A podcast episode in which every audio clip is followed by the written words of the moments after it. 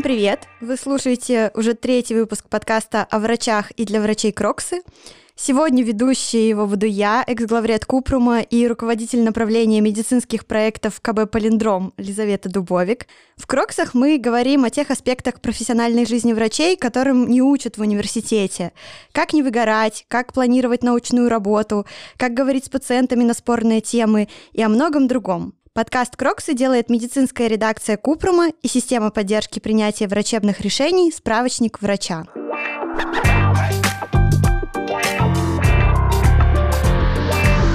Сегодня мы говорим про медицинский блогинг, и чтобы разобраться, как врачу стать успешным блогером, мы пригласили в гости Романа Соркина, врача-проктолога и суперуспешного блогера в Инстаграме. Всем привет! А, меня действительно зовут Роман Соркин. Ну, по поводу суперуспешного я бы, наверное, поспорил, э, потому что есть блогеры, наверное, успешнее меня, хотя, конечно, и не в моей специальности. Ну да, легко быть доктором Майком и всем рассказывать про семейную медицину. А вот попробуйте про проктологию, ребят. Давайте начинать тогда. Расскажите немножко про себя э, и про ваш блог, что у вас там происходит вообще. Э, ну, э, если говорить про меня, я врач-проктолог. Э, проктологией я увлекаюсь, если так можно сказать, давно. Практически сразу после института я попал в проктологическую больницу в Санкт-Петербурге. И э, так получилось, что затянула меня эта специальность, и, собственно, вот я проктолог.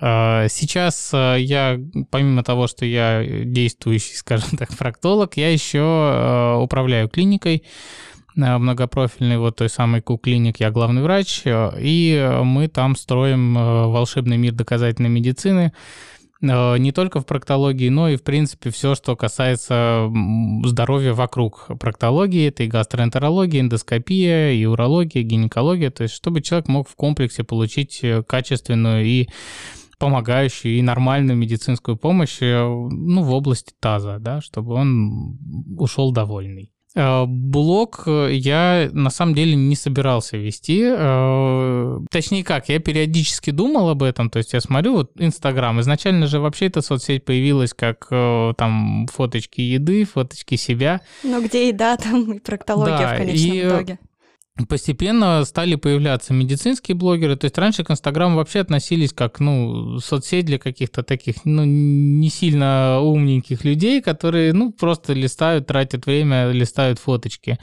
Постепенно туда пришли и э, экспертные блоги, и вот медицинские блоги начали развиваться. Конечно, те, кто начинал в те времена, когда он был еще э, фотками еды, сейчас достигли гораздо больших успехов.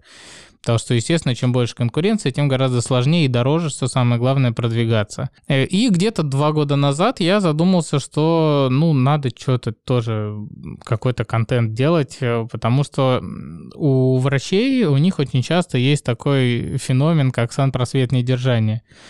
То есть им хочется максимальному количеству людей э, рассказать, то есть то, что они говорят на приеме из раза изо дня в день, да, каждому практически пациенту, ну, потому что они все-таки по большей части, ну, какие-то типичные, да. Э, хочется сказать вот раз и навсегда, чтобы э, периодически людей отправлять, вот смотрите, я там уже все рассказал, чтобы опять не говорить вот эту вот большую тираду про какое-то там лечение или заболевание, или образ жизни, например, и так далее.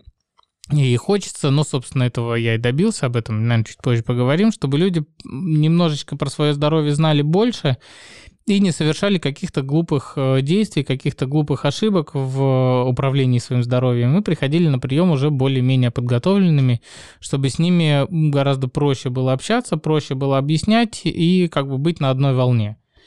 Угу.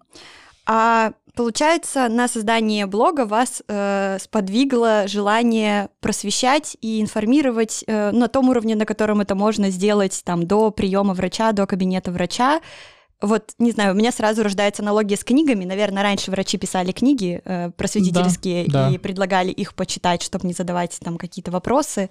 Теперь это блоги. Да, просто сейчас стало гораздо проще коснуться человека э, и что-то ему дать, какую-то пользу, рассказать какую-то полезность, да, чем это было раньше.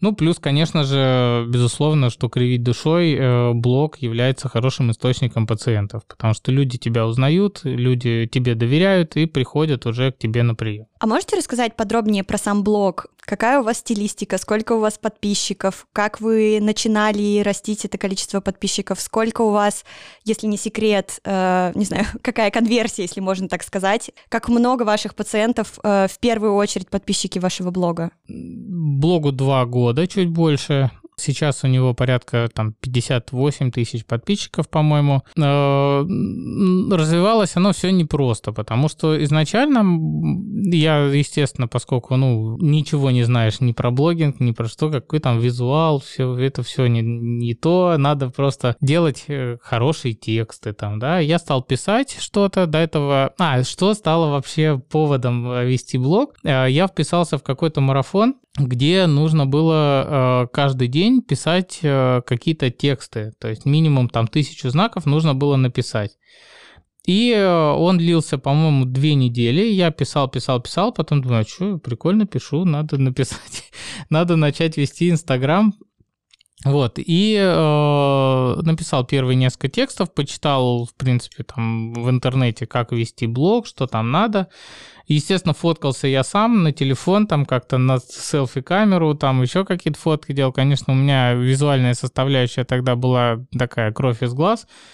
А, и я общался потом уже с людьми, с которыми я познакомился поближе и спрашивал про свой блог в начале. Они говорят, ну, тексты хорошие, но когда я вижу картину, у меня нет желания опускаться и читать текст. Вот. Э, постепенно я, ну, я думал, как мне продвигаться дальше, и осваивал таргет, пробовал, пробовал там какую-то, потом я узнал, что есть реклама у блогеров, которые тебя рекомендуют. Э, до тысячи подписчиков, даже там до нескольких тысяч подписчиков, э, очень трудно вообще попасть на рекламу кому-нибудь, ну, потому что на маленькие блоги очень плохо переходят, и, в принципе, их никто не любит брать. Мне повезло, я выиграл СФС. СФС — это такой конкурс, когда люди рассказывают о каком-то блогере, а потом э, этот блогер дел... смотрит, какие блоги ему нравятся, и выкладывает э, у себя пост на странице, что вот этот блог прикольный, мне понравился. И я выиграл такой СФС у Анны мамы. Это э, врач-педиатр, у нее сейчас, по-моему, два с половиной миллиона угу. подписчиков. На то время у нее было миллион двести или полтора миллиона, что-то такое. И вот первые там тысячи две пришли от нее. Вот. Потом э, я уже познакомился с э, другими врачами-блогерами, которые уже вели на тот момент более успешные блоги. Э, мы с ними сейчас очень хорошо общаемся. И, собственно, у них я черпал вдохновение в плане того, что как продвигаться. Мы друг друга рекламировали и так далее. Потом э, я дошел так, скрипя пятками до 10 тысяч подписчиков. У меня появилась возможность ставить ссылки там на исследования, просто на что-то. И встал вопрос, а что делать дальше, потому что с моим визуалом э, реклама выходила очень дорогая, потому что блог проктолога это все-таки э, не блог терапевта, да, не блог там хирурга даже, потому что раньше еще сейчас убрали, а раньше же было, что можно было посмотреть, на кого человек подписан там и так далее, и люди очень многие стеснялись. Э, и сейчас эта профессия стигматизированная, такая тяжело отдающаяся восприятию, хотя стала гораздо лучше. А раньше прям вот э, читали, я причем общался с подписчиками, они же мне пишут там вопросы какие-то, и э, они говорят, мы читаем, все, заходим, в поиске находим, но не подписываемся, потому что, ну, типа, вот кто-то увидит, кто-то узнает, подумает, что у нас проблемы, э, потом, что о нас подумают и так далее.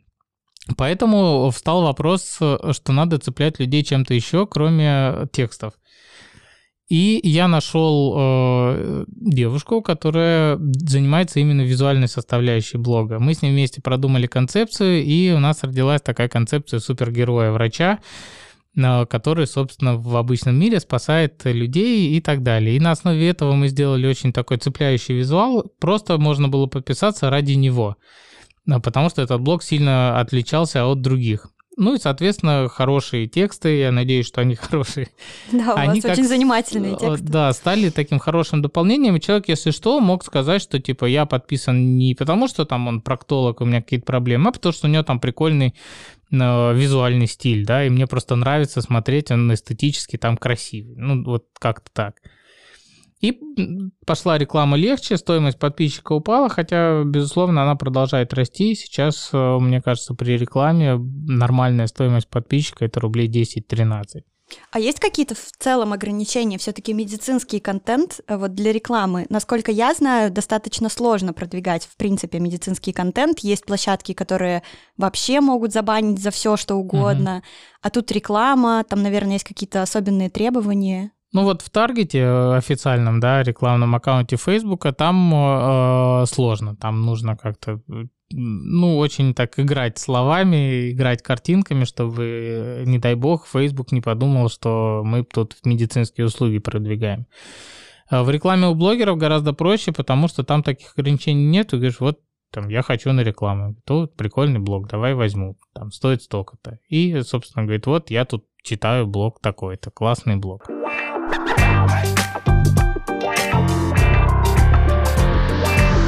Здорово. Э, я предлагаю нам э, по ходу нашей беседы составлять такой рецепт э, для вдохновения начинающего блогера.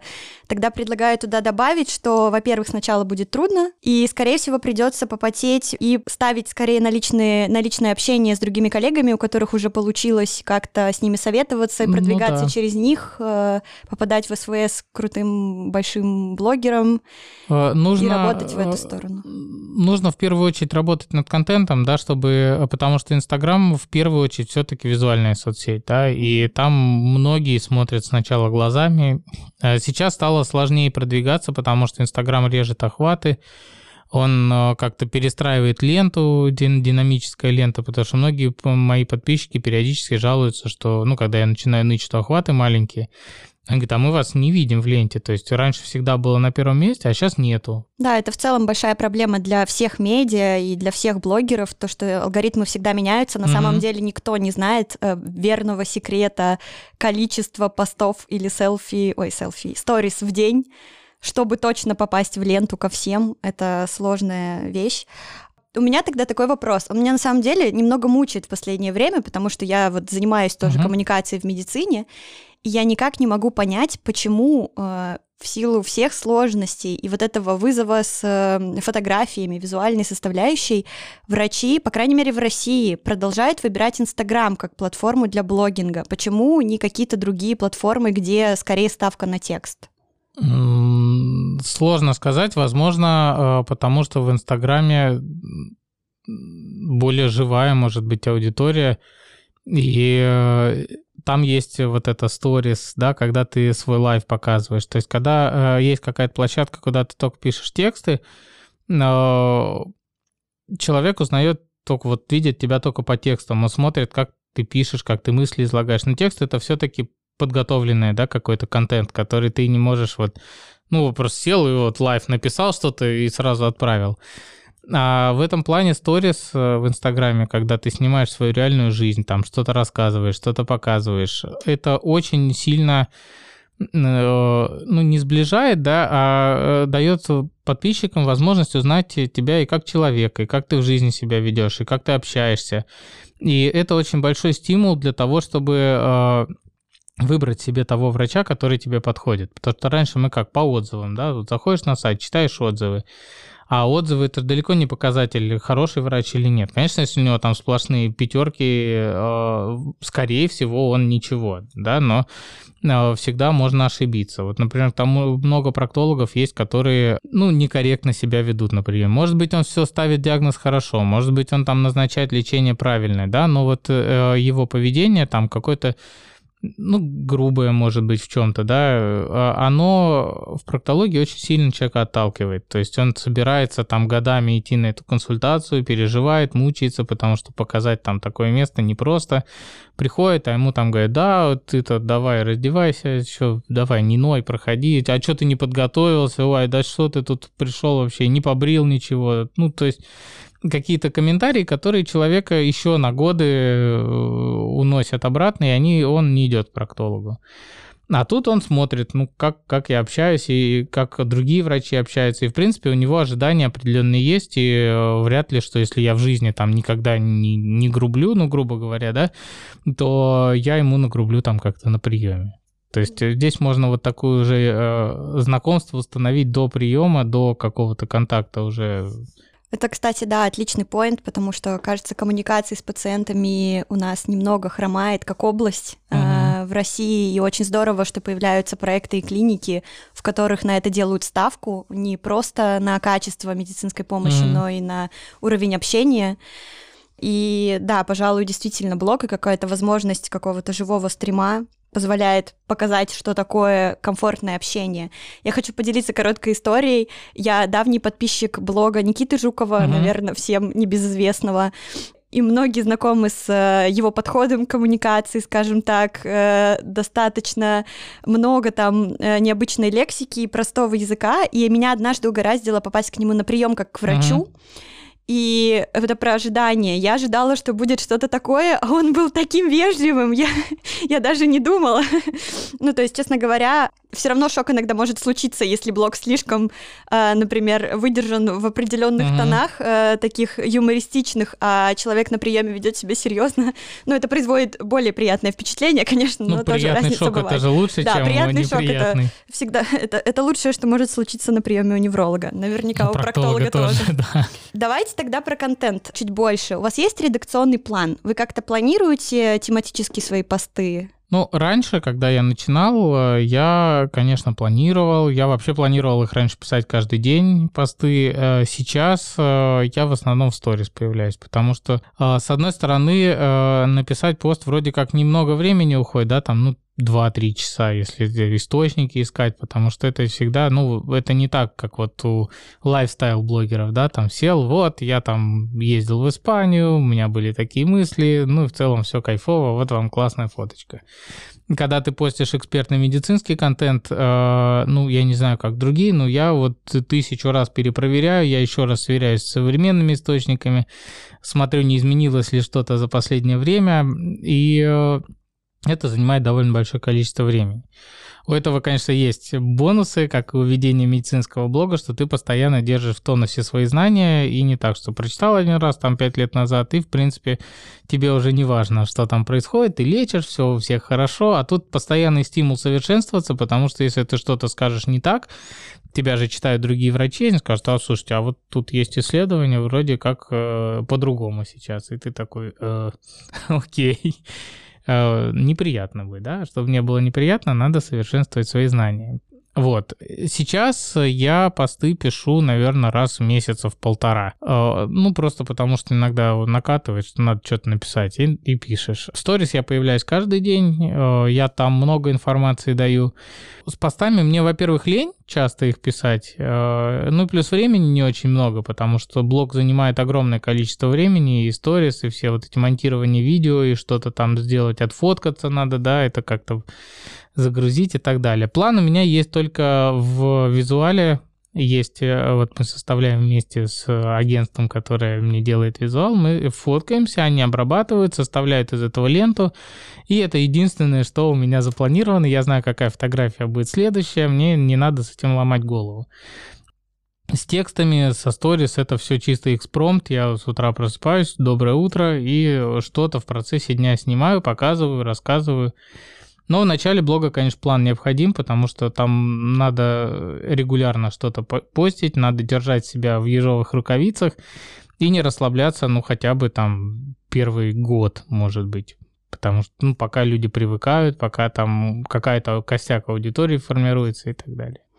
У меня вот еще про источники вопрос. Вы оставляете ссылки, ну или скриншоты, если это Инстаграм? Я не оставляю источник? ссылки, но если просят, я их предоставляю, потому что боль блогера написать текст, который уместится в эти 2200 символов в Инстаграме, как правило, ссылки сюда уже не умещаются. Э, Еще по поводу в целом написания текстов. Э, вы ориентируетесь на аудиторию, ну, пациентов условных или людей, которые, у которых угу. ничего не беспокоит, ну, то есть которых нужно просветить. И которых или не беспокоит, врачей. и которых беспокоит. Нет, у меня в основном блог для пациентов, я пишу там ну, максимально простым языком для того, чтобы поняли, ну, все люди, особенно которые не имеют вообще никакого отношения к медицине. А, Все равно есть люди, которые не понимают, мы с ними общаемся потом в директе, в комментариях и как-то просвещаем дальше, разжевываем тему и так далее. А вообще вот изначально и в целом сейчас ваш блог это скорее энциклопедия, ну, то есть такой справочник, или это какой-то сборник ответов на вопросы такой в карточках. И принимали ли вы здесь для себя решение? Спрашиваю это, потому что недавно была в проекте Высшей школы онкологии, угу. может быть, вы его знаете. Да. Как раз у нас был интенсив по поводу массовой коммуникации, и мы разговаривали о соцсетях, и ребята спрашивают, потому что их это беспокоит и немного даже нервирует у коллег, mm-hmm. то, что вот э, другие коллеги запускают новые блоги, и начинается рак простаты, э, что такое рак часть 1, что такое рак часть 2. Это не, немного вызывает вопросы, нужно ли такое делать, или лучше заходит контент просто с ответом на какие-то вопросы.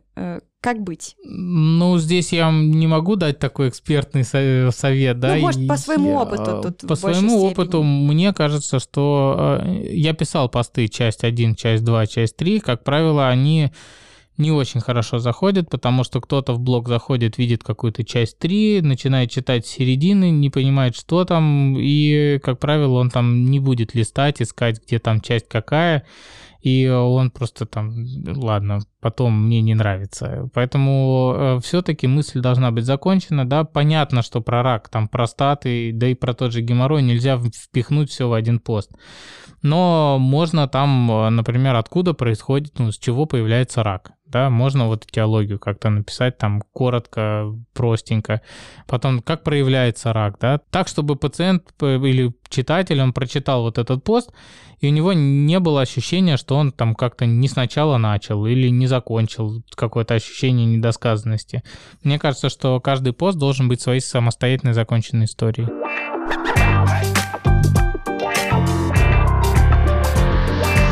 Я так понимаю, вы свои шедевральные посты, цитирующие песни, э, пишете сами. У вас, э, не знаю, может, вы не признаетесь, но был ли у вас опыт, когда для вас писали посты, или, может быть, у кого-то из коллег вы знаете о таком, когда аккаунты ведут, э, ну, какие-то специальные люди, которым дают какой-то, я не знаю, черновичок, и они ведут дальше контент и общаются с а, у меня такого опыта не было, ну, просто потому что я пока с трудом представляю, кто может заменить меня в написании текста. Ну, конечно, я себе, может быть, льстю, да, но у меня какой-то есть определенный стиль, и пока я не готов проверять, может ли кто-то там написать так же, как я, да, а если он напишет не так же, ну, скорее всего, мои подписчики заметят, плюс э, мне нравится писать, когда я все-таки сажусь раз в полтора месяца, да, мне э, нравится.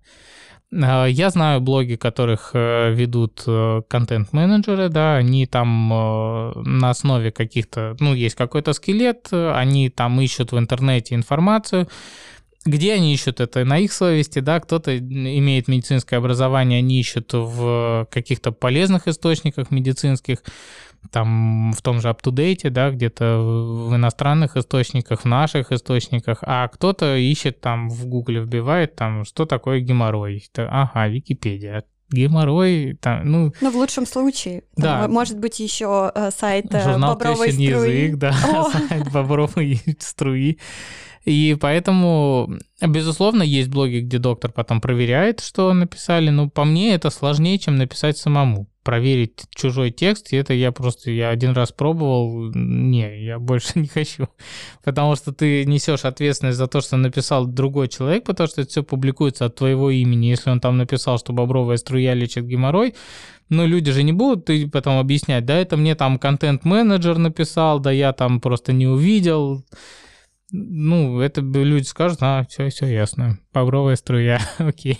Ну, а те, кто как бы не в курсе, они примут это за чистую монету, и ты будешь нести ответственность просто за здоровье там тех людей, которые вон пойдут заниматься какими-то ненаучными лечениями и э, просто потеряют время.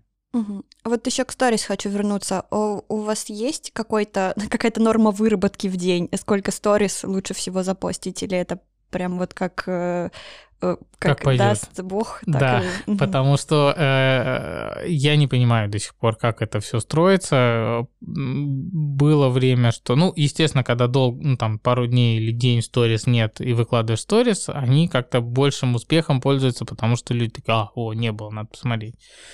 Когда какую-то интересную тему разбираешь, конечно, у меня бывает довольно много сторис. Вот вчера мы, например, разбирали всякое мракобесие в проктологии, э, и не только в проктологии, и, соответственно, там было довольно много сторис, но и охваты были довольно большие.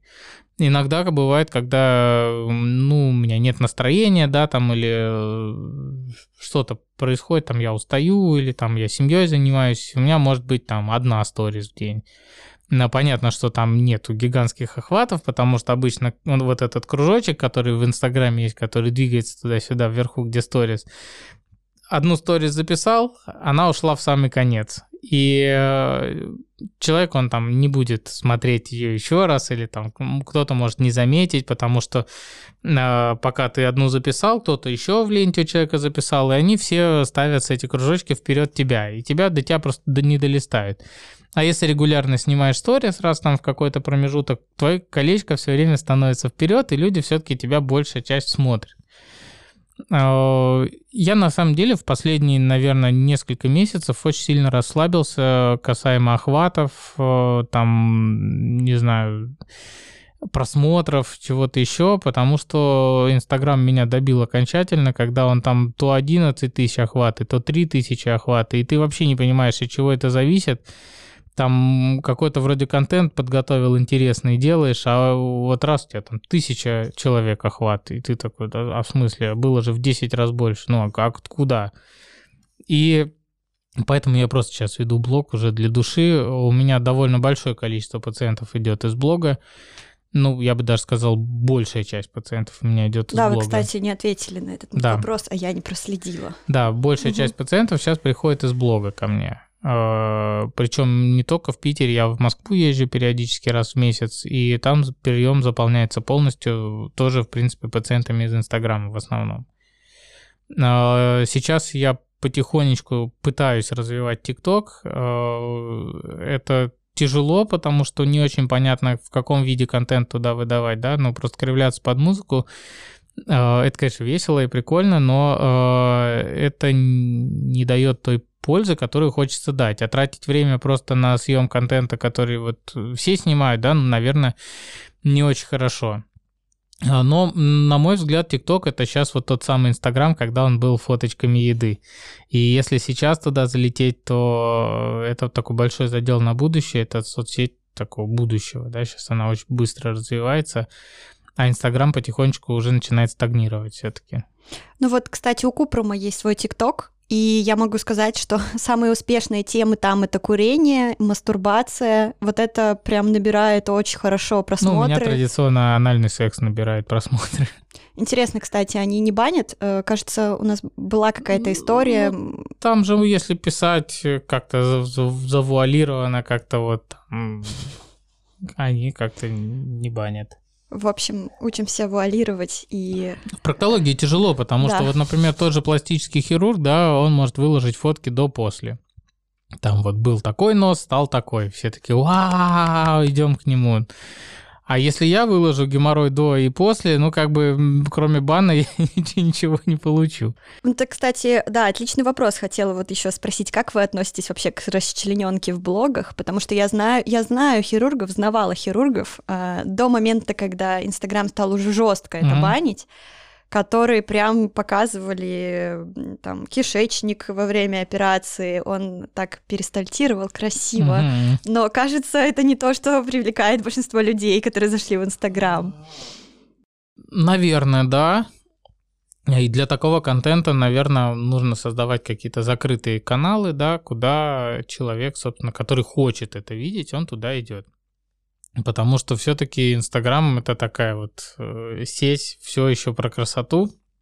Безусловно, кишечник это очень красиво, и операции многие делаются очень красиво. Но на мой взгляд, это, ну, мне интересно смотреть, да, потому что я врач, я видел, видел такие блоги, я видел операции, мне довольно интересно смотреть, ну, просто потому что я это вижу и так практически каждый день, и тут интересно посмотреть, как оперирует другой человек, там, что он делает, Обычному человеку, наверное, это не очень интересно. Хотя а, всегда какой-то трэш, он привлекает большое количество людей.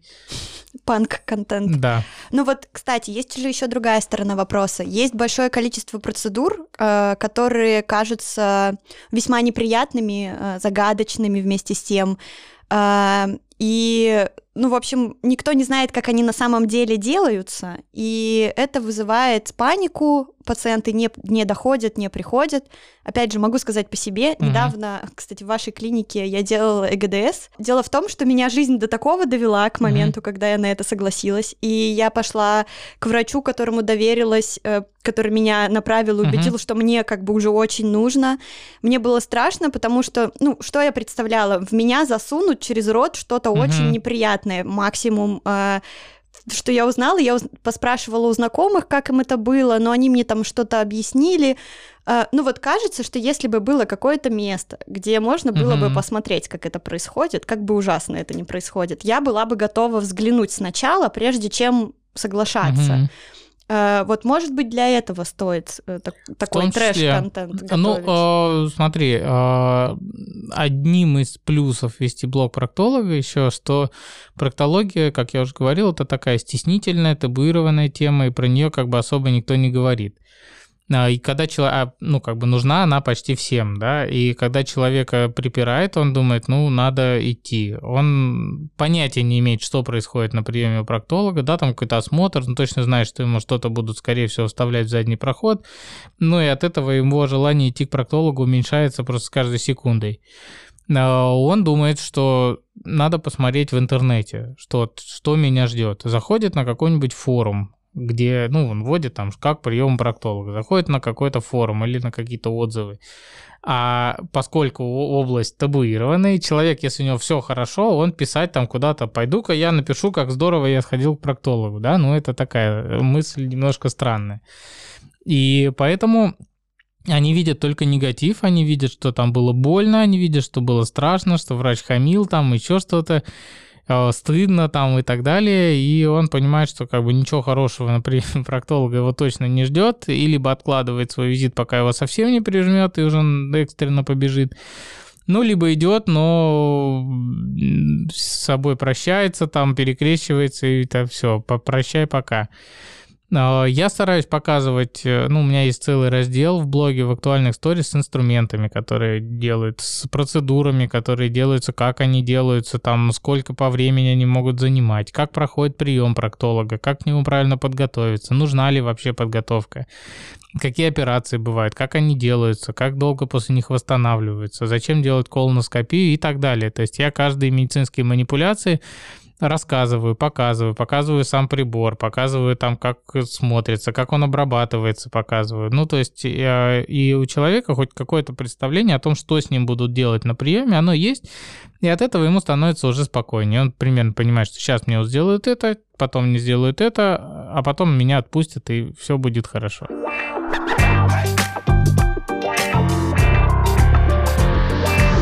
Еще такой вопрос немного про, про деньги. Является вот ли пациентопоток э, вашим единственным способом монетизировать как бы блог? Или вы, например, не прочь еще что-то порекламировать? Как это вообще работает? Э, а, я занимался рекламой других блогеров. Э, мне это было делать очень непросто, потому что, во-первых, блогеров надо отбирать. Сейчас огромное количество дичи в Инстаграме, и даже если человек на первый взгляд вроде как смотришь, он там за науку, за там туда-сюда, а потом листаешь, и у него там где-то в середине блога пост какой-нибудь хвалебный про пиявки или про банки, например. Ты такой, окей.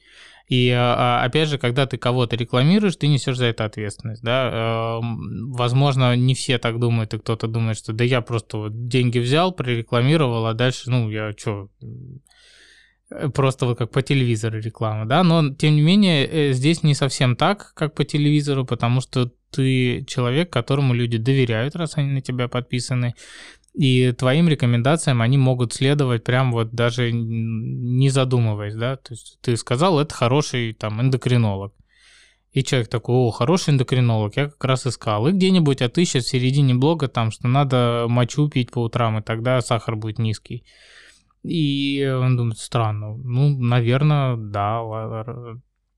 То есть очень много нюансов, поэтому я очень редко сейчас делаю рекламу, только своих э, хороших знакомых, которых я знаю много лет и с ними общаюсь и знаю, что они вряд ли допустят какую-то ошибку, а если они ее допустят, то они как бы публично извинятся и расскажут, что это было не так, что да, я ошибся, как в этом ничего страшного нет. А, иногда я все-таки беру на рекламу блоги, но мы их проверяем там вплоть до самого первого поста. У меня есть помощница, мой, можно сказать, менеджер, да, который мне помогает э, с этим, потому что я сам бы просто никогда в жизни столько времени не смог потратить.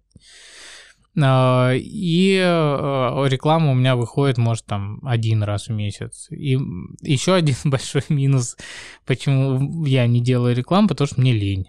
Э, и это, ну, я не люблю делать что-то по заказу, да, то есть мне говорят, вот надо, во-первых, я никогда не рекламирую по ТЗ, если мне присылают, значит, первая сторис надо поплакать и сказать, как плохо, что я не знаю хорошего кардиолога, на второй, ой, кстати, я тут наткнулся вчера на блог, ну, вся вот эта нативная реклама, она меня вот просто тошнит. И поэтому я всегда рассказываю, ну, там, что вот есть такой блог, попросились ко мне на рекламу, посмотрели, там классный блог, все, вот кому нужна, заходите сами, смотрите, и кому понравилось, подписывайтесь. Кому не понравилось, никого не заставляю, никого не держу. Ну, то есть в качестве такой рекомендации. А, и э, в день рекламы я думаю, так, надо сделать рекламу так, как бы это вписать, когда мне ее сделать? И вот мне все время надо выкраивать вот это время, чтобы записать рекламу, поэтому я от нее отказываюсь, не хочу. Это, во-первых, не сильно монетизирует блог, да, плюс теми прыгающими охватами, которые сейчас есть, потому что рекламу в основном, конечно, там платят за охваты. Ты гарантируешь определенный охват аудитории, тебе переводят за это деньги. А, у меня есть э, руководство по анальному сексу, которое я перелопатил, по-моему, всю известную литературу, начиная там с 60-х годов. А, я его продавал, сейчас я его выложил на Литрес уже, поэтому с сайта я его убираю. Вот, а он мне приносит какую-то денежную выгоду. Но в основном источник, конечно, дохода с блога это консультации. А вот по поводу рекламы препаратов еще вопрос. Э, не рекламируете? Нет. Ну, что-то безрецептурное? Там Нет, эти... препараты я не рекламирую. Единственное, соли. А, единственное, что я, ну это даже не реклама, просто я говорю об этом, поскольку я сам готовлю пациентов к приему, да, и мне жалко просто их, когда они пьют там какой-то фортранс или что-то еще, да, эти 4 литра ради того, чтобы я посмотрел его пальцем, ну, это как-то кощунственно. А многие до сих пор так готовят. И мы используем микроклизмочки. Есть вот микроклизма Немоклин, такая маленькая 100 мл. Мы, мы даже в, кли, в клинике готовим. Если пациент не может подготовиться заранее, он приезжает на полчасика пораньше до приема и прям в клинике готовится. Через там 20 минут он готов к осмотру, и все там прекрасно. А, вот то есть это не реклама, а просто Да, про эти препараты я говорю, ну просто решение. потому, что там есть определенные аптечные клизмы.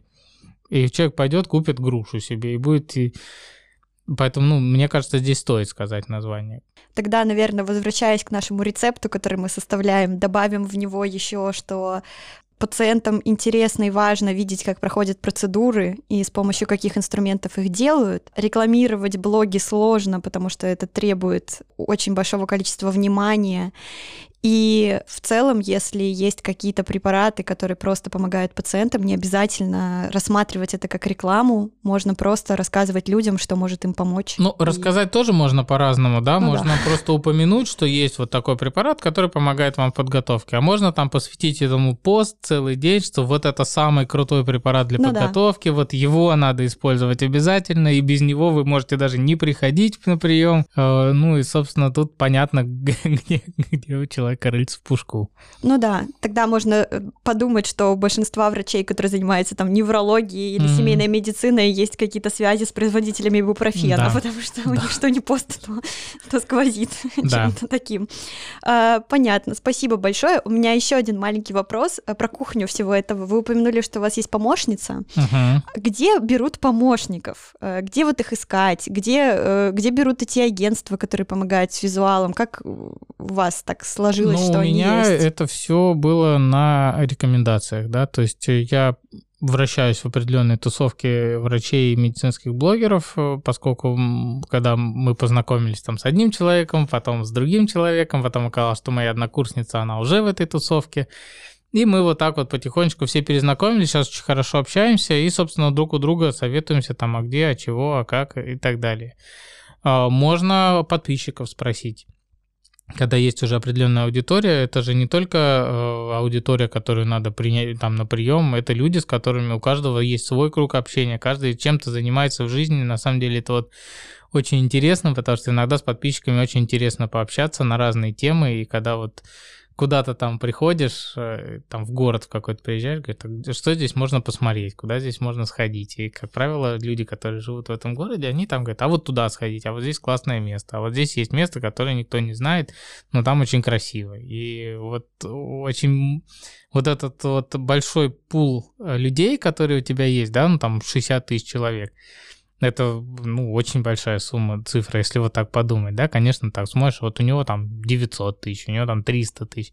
А если так подумать, даже там 5 тысяч человек, которые там 4 тысячи, ну, это же, это просто огромное. Представить, вот их так поставить в линию. Ну да, это прям поселок такой да. большой. 60 тысяч это уже город да, такой поэтому многие как-то не обращают внимания на свои успехи, да, они все там, а вот надо больше, надо выше, а так вот если посмотреть, то даже небольшой вот 4000 блок, да, это все равно большой блок, можно сказать. И многим людям он помогает.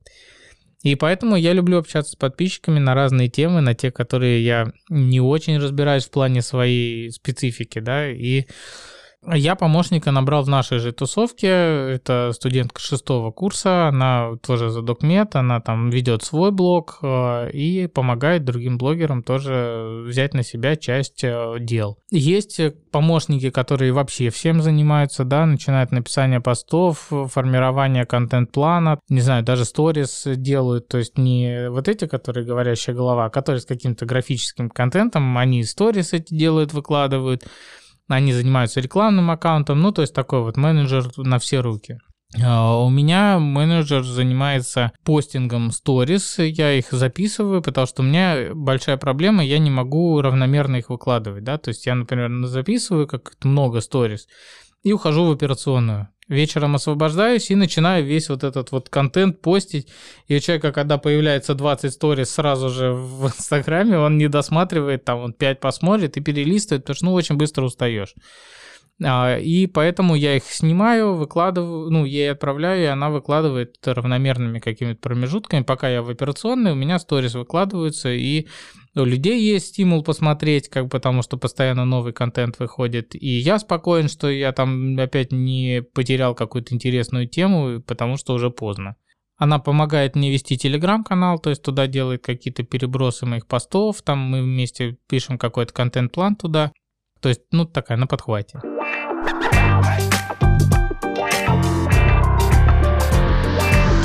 Хочется еще какой-то глобальный вопрос задать, наверное, про принципы. У вас есть какие-то принципы в отношении блога? Вот что вы делаете и что вы никогда не делаете в своем блоге? Может быть, какие-то темы, может быть, не знаю, какая-то переписка в комментариях не в ваших принципах или общение в директе? Нет, я общаюсь в директе, я люблю общаться в директе. Ну, не со всеми, конечно, но с большинством людей люблю общаться в директе. Я не консультирую онлайн в классическом понимании этого слова, да, то есть я не могу по жалобам онлайн поставить диагноз, назначить какое-то лечение. Ну, помимо того, что это противозаконно, это не очень правильно, ну, просто потому что я врач той специальности, который без осмотра, ну, ничего не сделать. А у меня есть онлайн-консультации, но они в формате, что вот у меня там что-то вот так тут болит, к какому врачу мне лучше обратиться там. Или там, я не знаю, у меня вот э, ну, в общем, такие те темы, например, вот у меня там на колоноскопии, вот присылают колоноскопию, да, э, у меня там на ней полип, например, там, что мне дальше делать, да, ну, тут я могу ответить как бы общими словами, что обычно в этой ситуации делается согласно клиническим рекомендациям. Э, и то я не всегда отвечаю на такие вопросы, потому что все-таки, когда мы начинаем разбирать чью-то ситуацию, во-первых, на это уходит очень много времени, моего личного времени, которое я могу потратить на семью, например. А я и так довольно много трачу времени на блог, и если вот мне в директ приходит периодически там, ну, 50-100 сообщений в день, да, и если я каждому буду разбирать там его ситуацию, ну, у меня просто времени не останется вообще ни на что. И поэтому либо я их прошу прийти на прием, чтобы мы разобрались с их ситуацией, чаще всего так происходит, потому что без осмотра, ну, мне крайне тяжело разобраться вообще, что человека беспокоит. А, либо я ему пытаюсь как-то помочь, но это по настроению. Настроение у меня бывает такое нечасто, но кому-то везет. Я никогда не буду рекламировать мракобесие у себя в профиле, там, пиявок всяких, да, каких-то квантовых психологов там, и так далее. Э, потому что и так дичи довольно много, с ней бороться довольно тяжело, потому что, как правило, всякие магические штуки привлекают людей гораздо быстрее, чем официальная медицина, где надо делать неприятно, больно и так далее, и долго лечиться и следить за собой, а тут можно вон просто отпустить обиды, да, и геморрой пройдет. Ну да, или иногда же бывает другая сторона вопроса, людям не очень подходит, что нельзя выпить таблетку, что нужно изменить образ жизни, например, да, или там никто не просто больше меняться. пить воды, э, да. даже это утверждение вызывает вопросы типа, come on, вы же врачи, давайте мне таблетосы. Э, чё, Да. какая вода? Да. Окей, а такой вот вопрос. А в принципе, нужен ли блог вот всем врачам? Или как вообще? Блог это лицо врача или есть у врача еще другое лицо в современном мире? Ну, э, я опять же тут могу сказать только по, по своему какому-то опыту, да, Э, безусловно, блок врачу нужен не меньше, чем его блок нужен пациентам, потому что, во-первых, да, это лицо врача для широких масс аудиторий, потому что вот так э, я сейчас первым делом, когда ищу какого-то врача, ну, допустим, я его ищу в своих знакомых кругах, да, но вот если бы не было, я бы сначала искал э, его в интернете, Э, потому что сейчас врачей много, врачей, которые не обновляют свои знания, тоже много, да, и когда ты смотришь, как человек ведет блог, ты хотя бы можешь посмотреть, что он пишет, как бы, если он пишет, что там э, я не знаю, попей там какой-нибудь настойки северного тмина, и у тебя там все пройдет, ну, вероятнее всего, я к такому врачу не пойду. Или у него там гомеопатия, да, он говорит, что это классно, а в остальные врачи коновалы лечат вас химией. Ну, наверное, я к этому врачу как бы не пойду. Так, когда ты идешь, не зная врача, это русская рулетка. Ты можешь попасть к хорошему врачу, и точно так же ты можешь попасть к не очень хорошему врачу. Хороших врачей очень много, и очень много нехороших. Ну, как и в любой специальности. А, когда ты смотришь на врача, ты, во-первых, ну, привыкаешь к нему, ты смотришь на него, ты смотришь, что он пишет, как он говорит. И если ты видишь, что он ведет активно профессионально блог, с большой долей вероятности он как-то свои знания обновляет, он за ними следит, э, и, скорее всего, его лечение будет современным, правильным и так далее. Безусловно, есть всегда какие-то ошибки, а, непопадания, и все равно можно нарваться на какого-то очень странного доктора, прочитав его блог и поняв, что он классный, а придя увидеть, что он как бы не совсем классный, и, э, но все-таки эта вероятность меньше, чем если просто найти там где-то «хочу к урологу». Вот уролог там в такой-то клинике. Ты туда приходишь и уходишь с анализами на 200 тысяч. Наверное, еще хотелось бы у вас попросить э, каких-то советов для тех, кто еще не начал вести блог или только-только начинает, основываясь на вашем опыте, чтобы вот еще, мы сегодня очень много на самом деле уже советов произвели на свет, но может быть есть что-то еще, чтобы вы хотели посоветовать таким коллегам? Тем, кто хочет начать вести блог, я посоветую начать. Потому что я собирался полгода, наверное, я думаю, ну все, все, вот я сейчас начну, значит, сейчас вот я создаю страницу, начну что-то писать, ну вот не сейчас, да, вот сейчас я еще посмотрю, а вот там со следующего месяца вот все начинаю. Пока в один прекрасный момент я просто не создал страницу, написал первые шесть постов для того, чтобы она не была пустая, выложил и все, взял за правило там раз, ну, сначала я каждый день писал, потом через день, потом три раза в неделю, потом раз в неделю, сейчас я пришел на раз в два месяца. А, Но главная регулярность. На первых порах, наверное, лучше писать почаще для того, чтобы видели тебя и пациенты, какие-то потенциальные твои подписчики. Регулярность это самое главное. Тем, кто уже ведет блог, бывают сложные времена. Бывает, когда руки опускаются, хочется остановиться. Я несколько раз думал, что все мне это все надоело, я брошу. Но, но главное не бросить. А, ну, как в любом деле. Вот блог — это такая же работа, такое же совершенствование себя, как любая другая работа. Вот мы начинаем играть на музыкальном инструменте. Сначала у нас не получается. Мы вообще думаем, как люди вообще пальцы по этой гитаре переставляют. Вообще пальцы болят, потому что они об струны там обдираются. Проходит полгода, да, мы уже, в принципе, ну, что-то можем сыграть, у нас уже получается, нам начинает нравиться. Потом опять идет период, когда у нас прогресса нет, нам вроде получается, но то же самое получалось несколько месяцев назад, нам снова тяжело, мы хотим опустить руки, бросить все. А потом мы покупаем новую гитару, она становится более визуально красивая, удобная, нам опять нравится, мы снова начинаем играть, все, э, вступаем в тусовку каких-то музыкантов, да, может быть, группу какую-то находим, и такими волнами идет любая деятельность. Это хобби, но которое занимает э, время столько же, сколько работа, потому что многим кажется, да что там вот ваши, очень любят врачи, которые не ведут блог, да, э, говорить, вот к своим, типа, инстаграмным врачам идите типа, что они там что-то написали, а нормальные врачи, у них нет времени на блог, они занимаются лечением. Да, блог это очень много времени занимает, и у меня не меньше, чем половину моего рабочего дня, ну, обычно это после рабочего дня или там до вечера, занимает какое-то оформление контента, что-то там я делаю, что-то общаюсь с кем-то в директе. Но это дает очень много плюсов. И когда там регулярно общаешься с аудиторией, ты получаешь какую-то положительную обратную связь, это очень мотивирует и очень раскрепощает и так далее. А может быть, еще есть какие-то советы для вот этих темных времен, когда опускаются руки? Что делать? Э, продолжать не, не делать, делать контент. или через Нет, просто продолжать через... делать контент. Угу. Здорово, спасибо. Может быть, его делать меньше, может быть, его делать чуть реже, чтобы совсем не выгореть окончательно, да, но регулярность и продолжать делать надо. Спасибо большое. Я думаю, что мы можем закругляться. Может быть, да, есть спасибо. еще что-то, чтобы вы хотели сказать, не знаю, заявить э, в этом подкасте для коллег э, о блогинге, может быть, э, не знаю, что-то что мы еще не договорили. Безусловно, есть люди, которым блог не надо вести, да, которые, ну, вот совсем не хотят, и делать через силу не надо.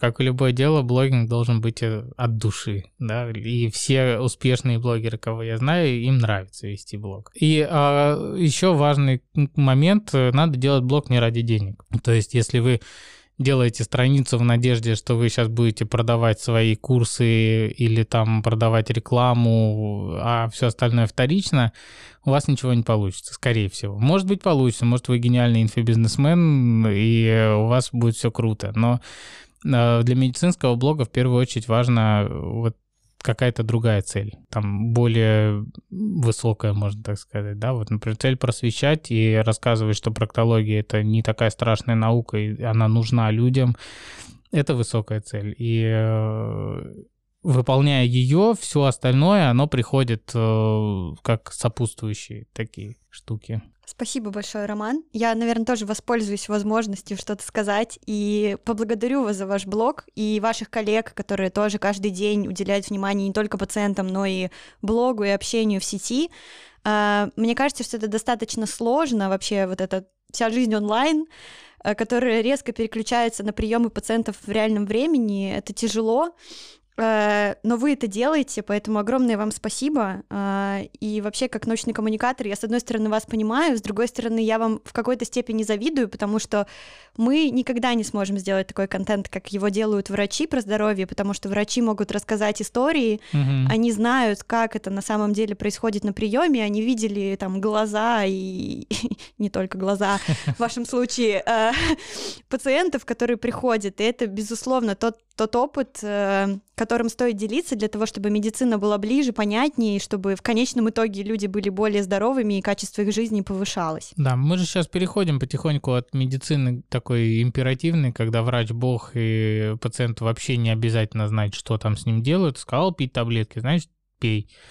Сейчас это все-таки больше такая партнерская медицина, когда пациент участвует в своем лечении, участвует в своих каких-то и чем больше он знает, чем больше он понимает, за что, зачем ему эти лекарства и что ему будут делать, тем лучше проходит лечение, приверженность лучше. Золотые слова. Спасибо большое, Роман. То, пожалуйста, спасибо, что позвали. Друзья и коллеги, это был подкаст э, о врачах и для врачей Кроксы. Напомню, что меня зовут Лиза Дубовик, я из КБ «Полиндром», занимаюсь там медицинскими проектами. С нами сегодня был Роман Соркин, он врач-проктолог, блогер из Куклиник в Петербурге. А, спасибо ему большое за эту беседу, было безумно интересно, надеюсь, вам тоже. Подписывайтесь, пожалуйста, на подкаст, оставляйте комментарии, ставьте оценки на всех платформах, где нас слушаете. И до встречи в следующем выпуске. Продолжим говорить с врачами о врачах и этой замечательной профессии. Всем счастливо! Right.